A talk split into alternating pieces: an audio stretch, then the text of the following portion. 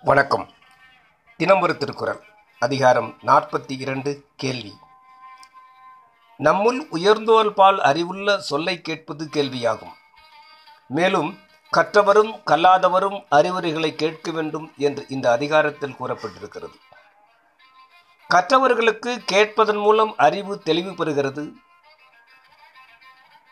ஐயன் திரிபர எண்ணங்களை உருவகப்படுத்தவும் தெளிவு காணவும் வாய்ப்பு உண்டாகிறது.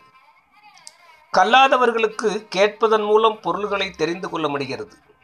எல்லா பொருள்களையும் நூல் அறிவினால் மற்றும் கற்றுவிட முடியாது. அனுபவ உணர்ச்சியோடு கூடும் மொழிகளால் பல பொருள்களை தெரிந்து கொள்ள வேண்டும்.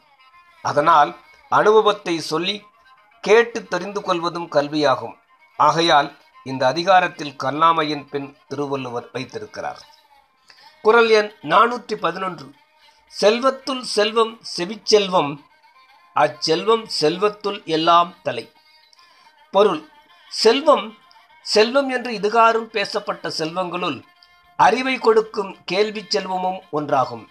அந்த செல்வம் ஏனைய பொருள் செல்வம் மக்கள் செல்வம் போன்ற எல்லாவற்றிலும் சிறந்தது. விளக்கம். செவியினால் பெறுகின்ற செல்வம் அறிவு ஆகும். அது நிலைத்த தன்மையுடையது. அறிவு இன்பத்தை கொடுப்பது.